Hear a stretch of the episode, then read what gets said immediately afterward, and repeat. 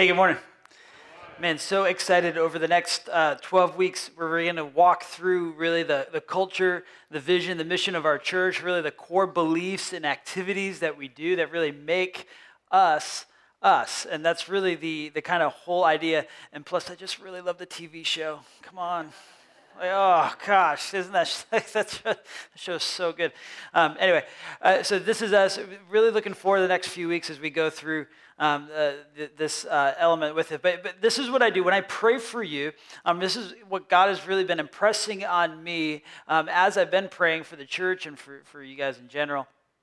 Is, is Colossians chapter 2, verse uh, 6 and 7. This is what it says here um, is that, and now, just as you accepted Christ Jesus as your Lord, you must continue to follow him. Let your roots grow down, uh, grow down into him, and let your lives be built on him. Then your faith will grow strong in the truth you were taught, and you will overflow with thankfulness. What I love about this verse is that you can tell if your roots are growing down deep into Jesus based off how much thankfulness is overflowing from you. God, I love that. And it makes me feel like junk all at the same time uh, because I know how much I complain, even if I don't say it, right? And, and, so he's saying, really, there's, there's this general understanding of the overflowing of thankfulness. They understand how much your roots are growing down deep into Christ. And so this is what I pray for our church is that we would understand that we like we really did the accepted Christ Jesus as your Lord. We spent the first year on that really as we talked about worship and, and how our aligning uh, uh, we're aligning our hearts with Christ. And this whole year we've really talked about how to be in community with each other when a bunch of people who are following Jesus and accepting Jesus as our Lord really are doing that together in a community of people that we belong to. Um, but this is really what I'm praying as we grow into the next year and the next couple years really let your roots grow down deep into Him and let your lives be built on Him. And I just pray that for you because I think that's going to be the best part of your life when you do that. Um, when it comes to our church in general, this, this next few, few weeks is really going to be a lot of fun and as we engage with community. Charles Spurgeon um, is an old preacher guy. He, he, he, uh, he wrote this a, a, while back. As he, he actually preached it to his church. Um, but I really this I feel like this is a good part about as we move into this season of community. If you want to throw that up, it says this: Give yourself to the church. This is Charles Spurgeon uh, announcing this to his church. Give yourself to the church. You that are members of the church have not found it perfect, and I hope that you feel almost glad that you have not. If I had never joined a church till I had found one that was perfect, I would have never joined one at all. And the moment I did join it, if I had found one, I should have spoiled it, for it would not have been a perfect church after I had become a member of it, right? Still, imperfect as it is, it is the dearest place on earth to us. Next slide. As I have already said, the church is faulty, but that is no excuse for your not joining it if you are the Lord's. Nor need your own faults keep you back, for the church is not an institution of perfect people, but a sanctuary for sinners saved by grace, who, though, you, though they are saved, are still sinners and need all the help they can derive from the sympathy and guidance of their fellow believers. The church is the nursery for God's weak children where they are nourished and grow strong. It is the fold for Christ's sheep, the home for Christ's family. That's what I pray when we when we when we are together, we understand that we are the, the, the sanctuary for, for sinners saved by grace. And that although you might have had big expectations about church and you, you're, that, you're that type of guy or type of girl, you're like, well, oh man, the church is, if the church was a little bit more perfect like me, uh, then I would go a little bit more. Or maybe if the church was just a little bit more like me, or if I had my viewpoints or did all this sort of thing.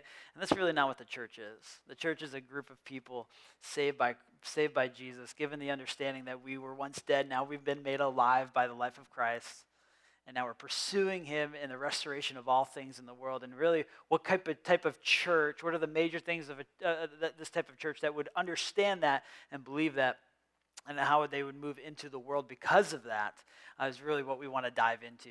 A few ways that we want to do community this this fall. Um, first, first off, next next Sunday night, um, is, is, our, is a worship night. We want to kick off this whole idea of being in community together uh, by worshiping together for a night.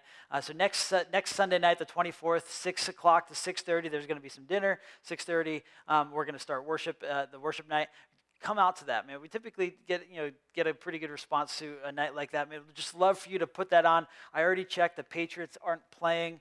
Um, with Amendola and Edelman out, who wants to watch the game anyway? Maybe at this point, uh, but but really, there, there's a you know we already checked they're not playing, so you don't have an excuse in the fall um, to come hang out with us. Um, but you know, next Sunday night, come hang out for for a little bit with us as we as we kick off this community uh, season with with some worship together. Um, over the next few weeks, each week that we dive into a teaching, we're going to take communion together because not only are we going to teach about unity, we're going to talk about unity and figure out what a church is that has unity, um, but we want to practice a unifying activity, and that's going to be communion because no matter where you are, whether you're six months or 106, you have community in a church because of the, the gospel of Jesus Christ. Not because of your history, not because of your, your future, not because of your socioeconomics, not because of your views or anything. It's, it's literally because of the gospel that we find joy in that. I love that because it's not based off whether or not my kid plays soccer, then I'm in a community of people. Um, but it's based off the body and the blood of Jesus that we're, we're together and belong to each other. Um, and we're also, we also had a survey that went out last week. We always love to hear just kind of your feedback on what some of the major activities that we have as a church um, and, and, what we do together and how we can uh, best help you be, take your next steps to become more like Christ. We love your feedback on that. So if you have um, if you haven't filled out this uh, survey yet, you can do it online as well. Um, I think I've only blitzed you with like 24 text messages over the last few days uh, so to, to, remind you to do that. But love for you to continue to fill that out, drop it off at the connections desk, and do that. But I, I think it's going to be a lot of fun as we dive into what a, what a church is because this is us. This is us. And, and we want to dive into um, all of that God has for us together as a church. So um, let me pray, and then we're going to dive uh, right into all that we're going to do. Jesus. We want to be a church uh, that loves each other so well that, that people notice. Uh, we, got, we want to be a part of a church that honors you, glorifies you in both beauty and duty. Uh, but we also want to be a church that, that pours over into mission, overflows with thankfulness, and overflows into all that you would have for us as a church. So, God, I pray that as we, as we begin the descent of the year into um, uh, winter and into uh, you know, uh, into Advent and all the things that, that comes along with that. God, I pray that you help us uh, join together well as a community and be a part of all the things that you're doing so that we can be truly a part of the restoration of all things as we join you in that. God, help us see more lives changed by Christ as you interact with them with the gospel and, and look forward to thanking you for that as you do that. In your name we pray. Amen. Amen. Over the next 12 weeks, here, real fast, if you throw the series up, um, today's the Bible. Woohoo! Um, the Trinity uh, the gospel, the church, the kingdom, these few weeks are going to be all about um, the core beliefs of a church um, that is going to be that joins God in the participation of all things. Um, the, few, the three weeks after that is the core values um, that we really are uh, engaging with when a church is uh, part of the restoration of all things. And then we're talking about the church and money and how uh, they interact with everything and how we can uh, be a part of that as well that's going to be the first, these 12 weeks, really going to lead us all the way up to Advent and all that God is going to do in that. Um, and as we say, maybe we'll start singing Advent songs now. because um, I know some of you already listened to Christmas songs. I know that. Uh, anyway, but just kidding. Um, but it's going to be a fun 12 weeks. So today is the Bible about God speaks. The first uh, kind of the core doctrine, one of the core doctrines about a church that joins God in the participation or participates with God in the restoration of all things. We ready to go? Whew. All right, man. It's all right. It's all right. 8:30 was the same way. Everyone's kind of like, ah, I don't know about this whole thing. Uh, anyway, 2 Timothy chapter 3, it says this is what the Bible says about itself. It says that all scripture is breathed out by God and profitable for teaching, for reproof, and for correction, for training in righteousness, that the man of God may be complete, equipped for every good work the, the scriptures are interesting. The Bible, yeah, you guys have one on your seats. You may have a few at home. Um, maybe if you were like my friends growing up, you put it at the highest place in the house, right? And you, you said, "This is eh, no, nothing can come above the Bible." Who knows? Um, but but the scriptures are this in, the, the interesting book, right? A book that's literally like 5,000 years old in some places, 2,000 years old in other places. We're supposed to read it and guide our life by it. And everyone said, that's weird, right? Everyone's like, no, no, no, no. This is, there's something true and beautiful about it and joyful. But at the same time, I mean, if you think, if you really think about that, that this old ancient text still has power today to change lives and to really pursue, help us pursue Christ, is a weird concept. but there's truth in that. But I think sometimes that weird concept, what it does is it makes us drive away from it or dive into it. And sometimes we look at it and think, I don't know really what place it has in my life because I'm not really sure if it really can do the things that it claims that it can do. The Bible is this interesting thing because we're really supposed to seek life from it. We're really supposed to get to know God through it. And yet we, we're not really sure how to interact with it because it's this old text. Sometimes we get scared of it, don't we?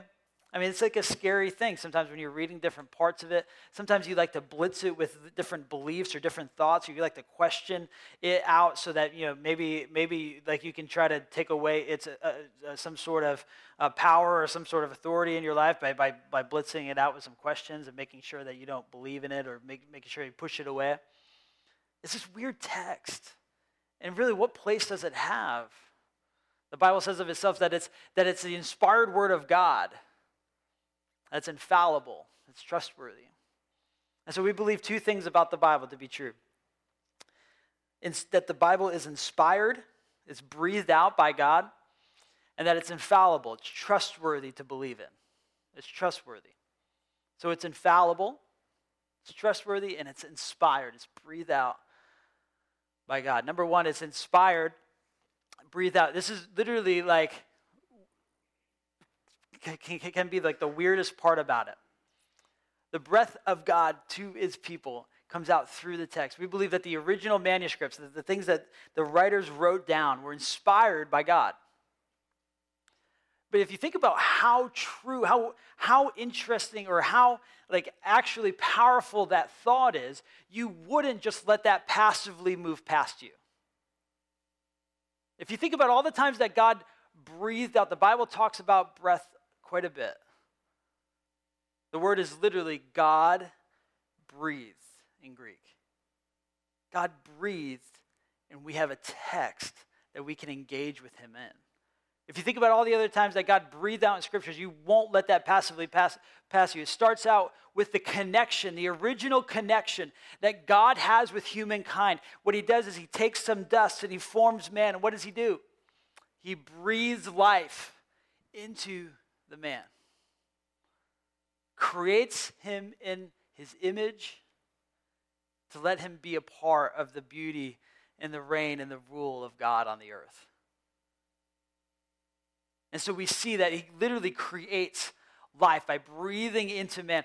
Um, he, bre- he revives dead things through his breath in Ezekiel 37. There's a, bu- there's a valley of dry bones, and, and it's an image for these people that their life can no longer be based off their own stuff, like what their own views are, what their own good ideas are. They're saying it all falls short.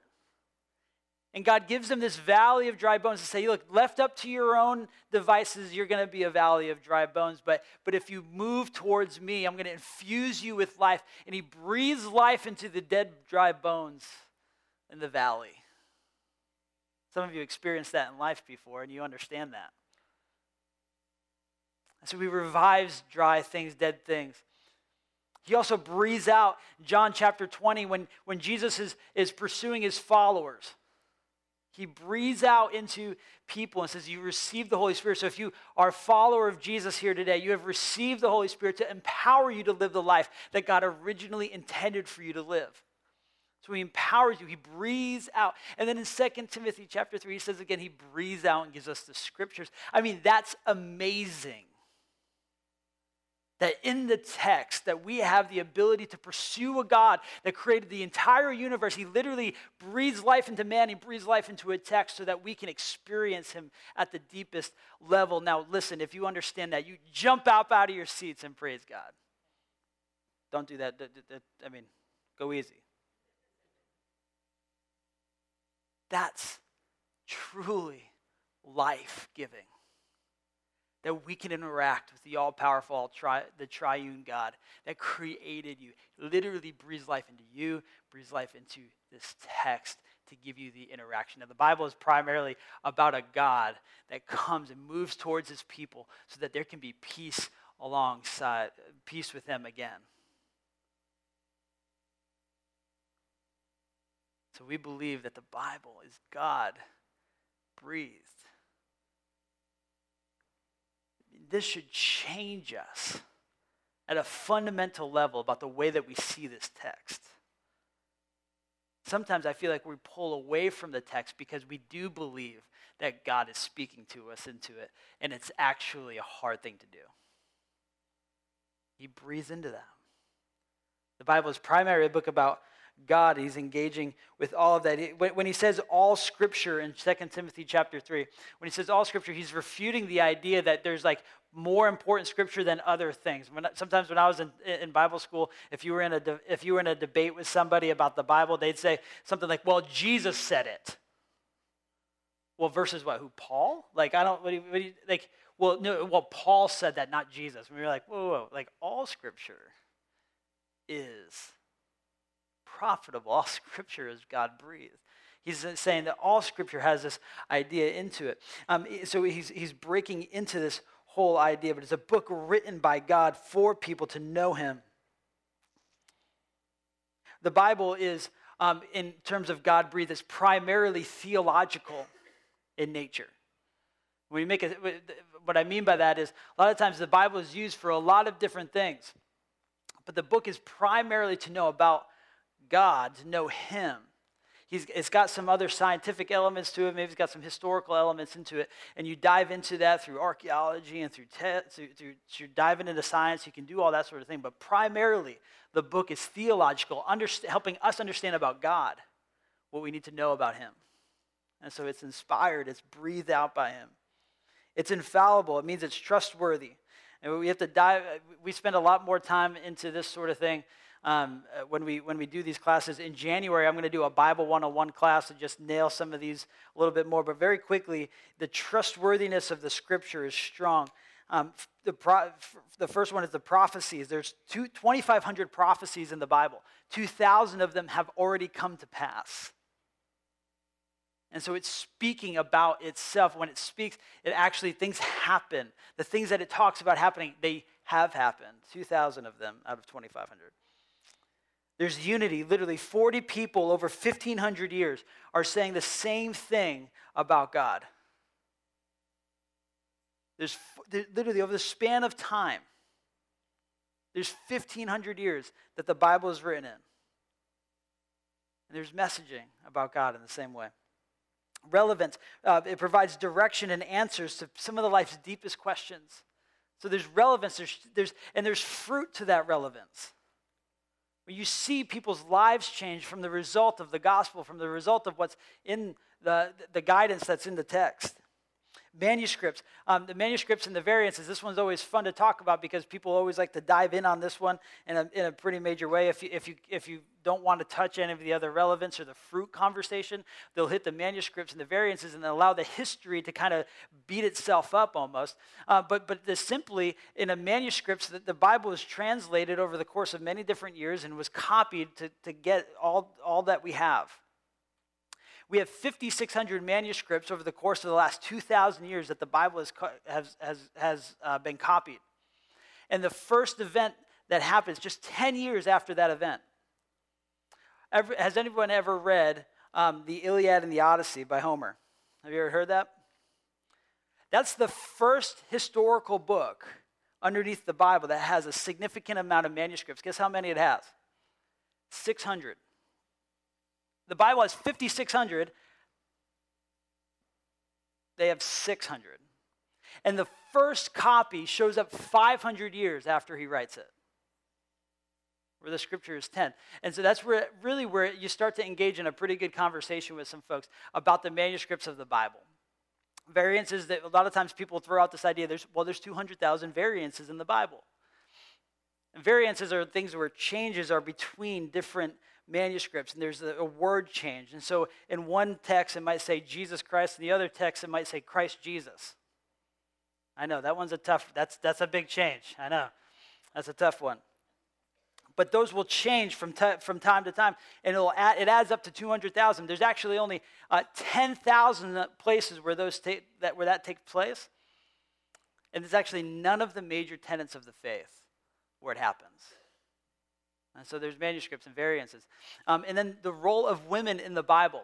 Um, th- this is a cultural thing in the first century. If you wanted to uh, make sure something did not continue on in this type of year, in this, in, this, in, this, in this type of culture, you would make sure that women were the primary eyewitnesses um, of the events.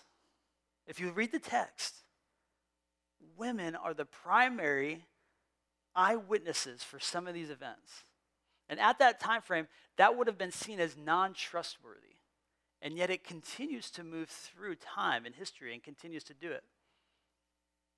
Because, because clearly, that's a good thing. Come on, where are all my girl power at, right? Come on.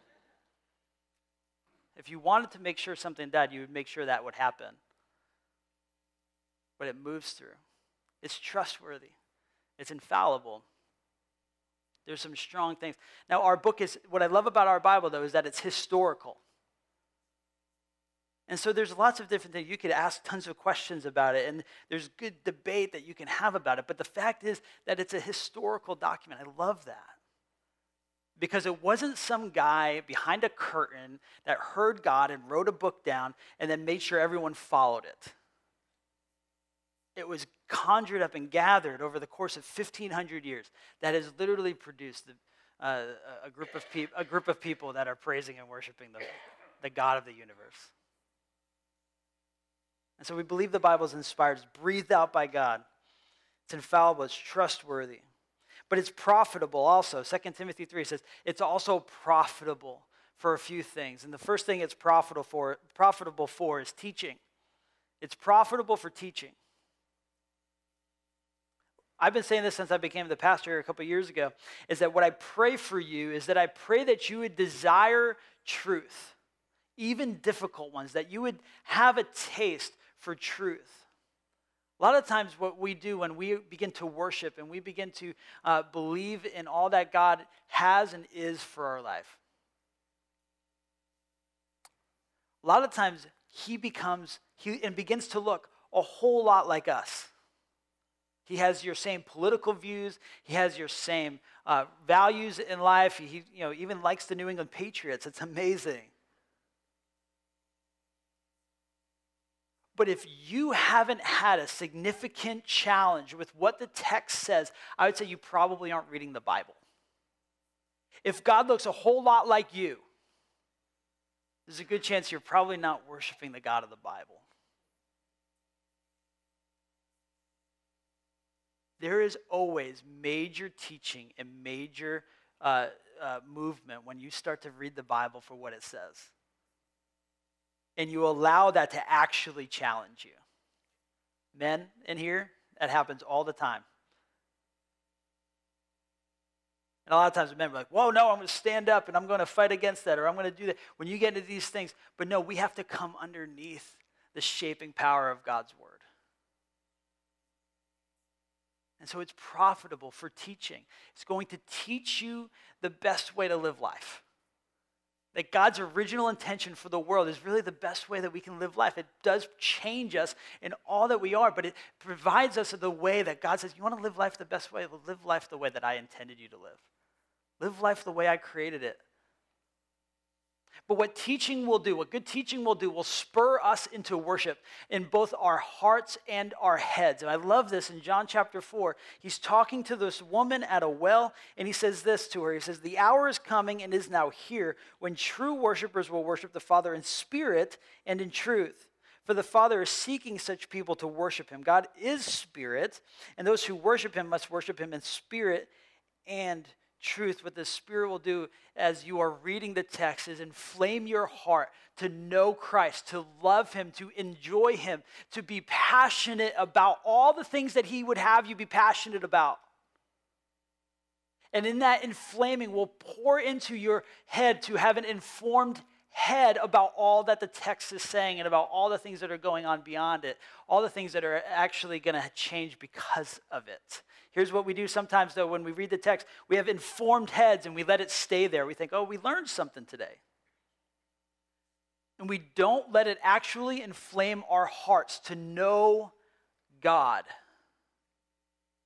I mean, if you think about this, God, the all creative, powerful, triune God creates the world, breathes life into him, allows all of things to, to, to, to be overseen by them, breathes into life through and then does the same thing through the text, and allows us to experience the creator of the universe that it should enjoy, that should engage us in passion, not just, not just this understanding, this intellectual experience, but it should actually speak into the emotional charge of who we are. Thank you. Come on, man. Yes. There's something there. It's not a dead book, it's not just words on a page but it's the power of God engaging us through the text.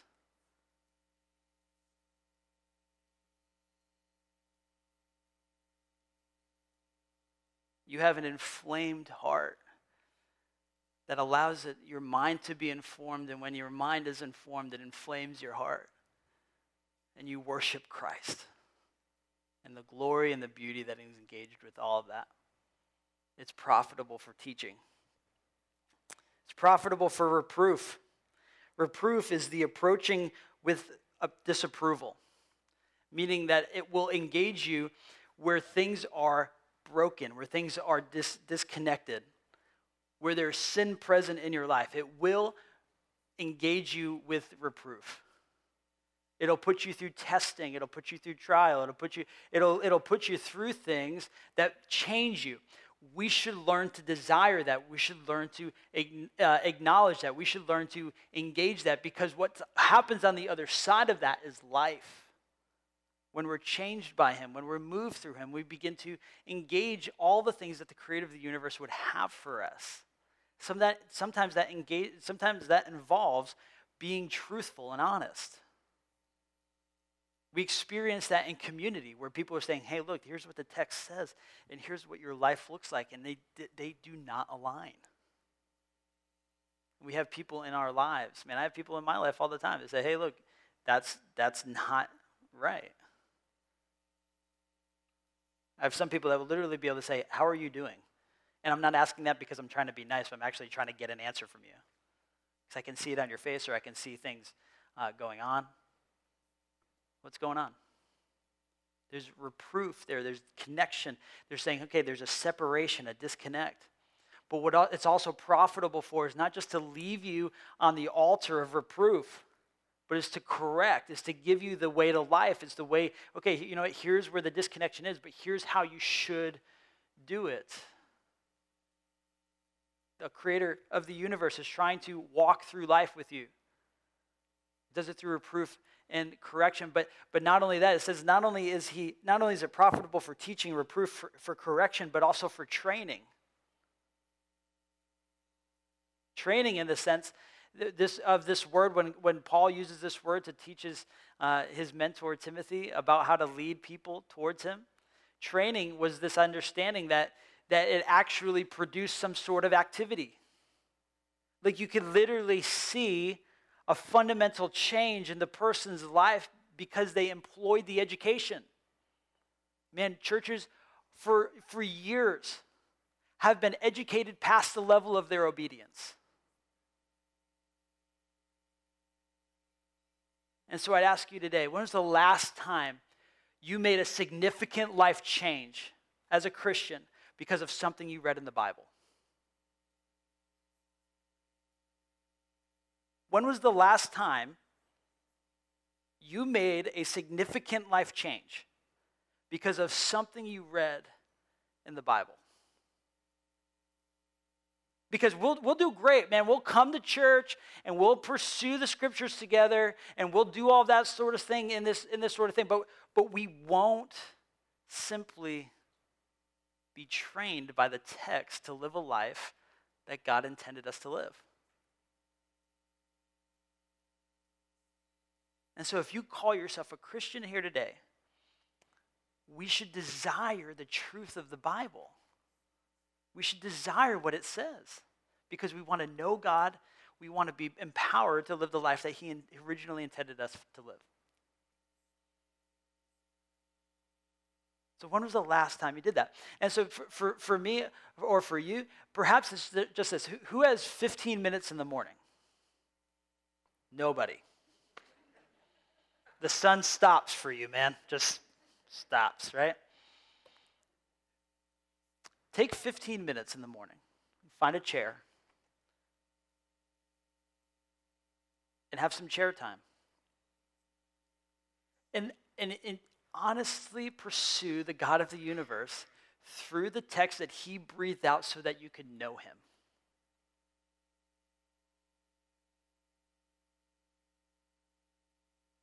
That is amazing.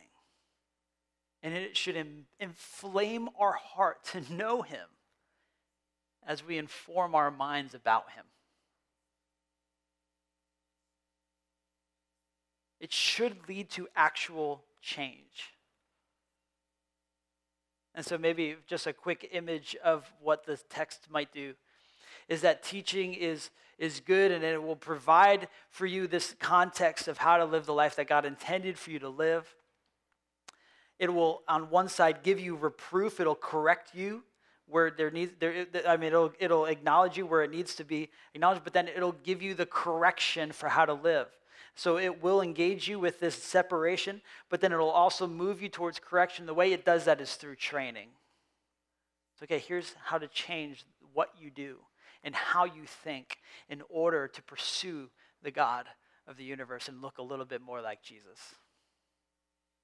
That's what, man, I pray that we could get to a point as a church, just or just as people in general, that when we engage the scriptures, it's not just this people, we're this people of the book, and we know we have a Bible, and it's this really holy thing, but with something we can actually pursue with all of us as we acknowledge and chase after the creator of the universe. That chair time wouldn't be this thing where we just maybe but chair time is like we get, we might even hit 30 minutes.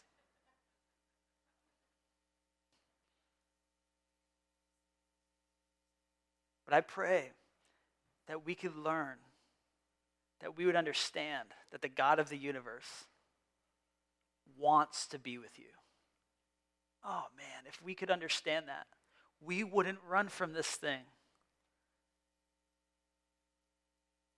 A lot of times, what we do is, depending on the way that we grew up, we might, all right, we're going to put the Bible at the top. You know, it's got to be the highest place in the house, right? But we don't ever pull it down so that it can be the highest place in our hearts.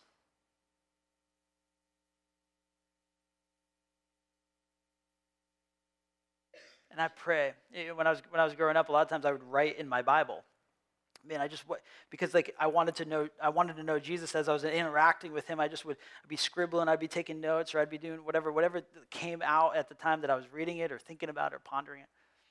But I had friends that would literally look at it and be like, "Why are you writing in that thing? Oh my goodness, why are you writing in that?"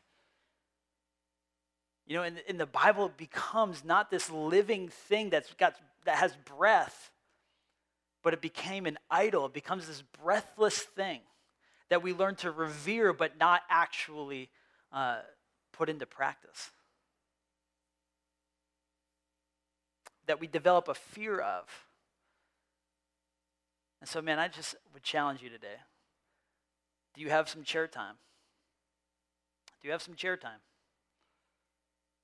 Just 15 minutes in the morning with a text, maybe a book, one of the books. John's a great one to be in. Romans and Galatians, if you're a bit more heady. Hebrews, about the person, about how Jesus is actually the best, the better one to believe in. Just take some time and be in that. Because what the text says, what 2 Timothy 3 says that once you understand that the Bible is inspired and it's trustworthy and it's profitable for teaching, for reproof, for correction, and for training, it says that ultimately it's for um, it's for the, the, the, the, uh, the, the, that the man of God, the man and woman of God, can be complete and equipped for every good work.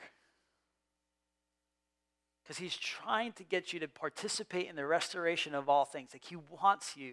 He wants to be with you. He wants you to be on his team. He wants you to join into this mission that, the, that God has for the world. And he wants you to be made complete. He wants your roots to grow deep. He wants you to grow in him. He wants you to be trustworthy. He wants you to, he wants to entrust you with more. And he says, so this is for your completion. This, this is something we want to help with. And so that's why we do our men's breakfast, our, um, our women's MOPS uh, environment, and then a brand new one, She Studies, on the first Tuesday of every month. We're going to be uh, engaging for all women um, to do that. We want to help you with that. So we don't just do men's breakfast because we love bacon, although we do. But we're doing it to pursue the creator of the universe through the text that he's given us so that we can know him. Do it with the men of our church. Do it with the women of our church. So she studies and mops and, and men's breakfast. They do these things we, so that we can pursue the scriptures together, so we can know the creator of the universe together. Because it's profitable for to help you become complete and equipped for every good work. But Psalm, Psalm 1 uh, says this when David's talking about this as he pursues all of it. If you throw Psalm 1 on the screen there.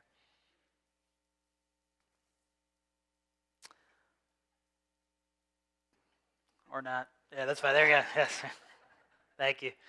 Blessed is the man who walks not in the counsel of the wicked, nor stands in the way of sinners, nor sits in the seat of scoffers, but his delight is in the law of the Lord, and his law he meditates day and night. We hear a lot about bless, being blessed in our culture. And the scriptures say you're blessed when you meditate on the, the law of the Lord day and night. So, how's your meditation? Do, do we do that? We're followers of Christ. We're actually pursuing Him. We're actually engaging with Him. We're trying to take next steps to become more like Him. Do we consider the text? Are we people of the book? Do we actually meditate on His laws and on His graces and on His joys, on His promises?